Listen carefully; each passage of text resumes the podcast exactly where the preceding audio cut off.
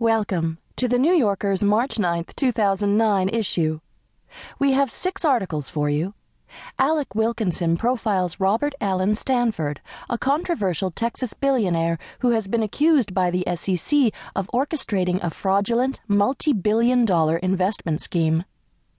Then, in the talk of the town, Ben Greenman heads downtown to talk rock and roll history and listen to the jukebox with Van Morrison.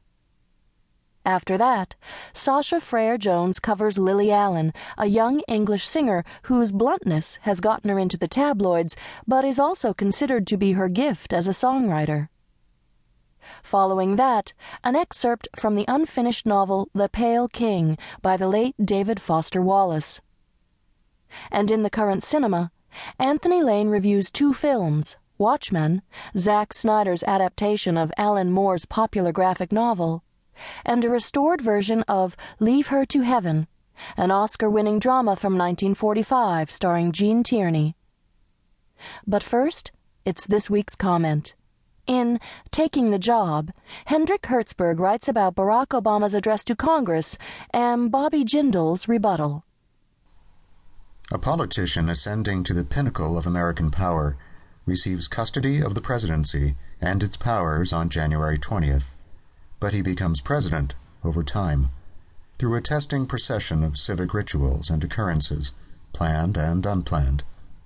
His announcement of candidacy, his acquisition and acceptance of his party's nomination, his campaign debate appearances, his electoral mandate, his cabinet and staff choices, his inaugural, his first full scale news conference, his first trip overseas on Air Force One, his first crisis in office. Barack Obama, whose first crisis took hold before his election and dwarfs any of his predecessors since Franklin D. Roosevelt's, which it chillingly resembles, performed another of those rituals last week. In his first address to a joint session of Congress, President Obama took full possession of his job and his role. For an hour, Obama spoke with a measured urgency that occasionally overrode even the customary bobbings up and down of the Speaker, the Vice President, and the audience.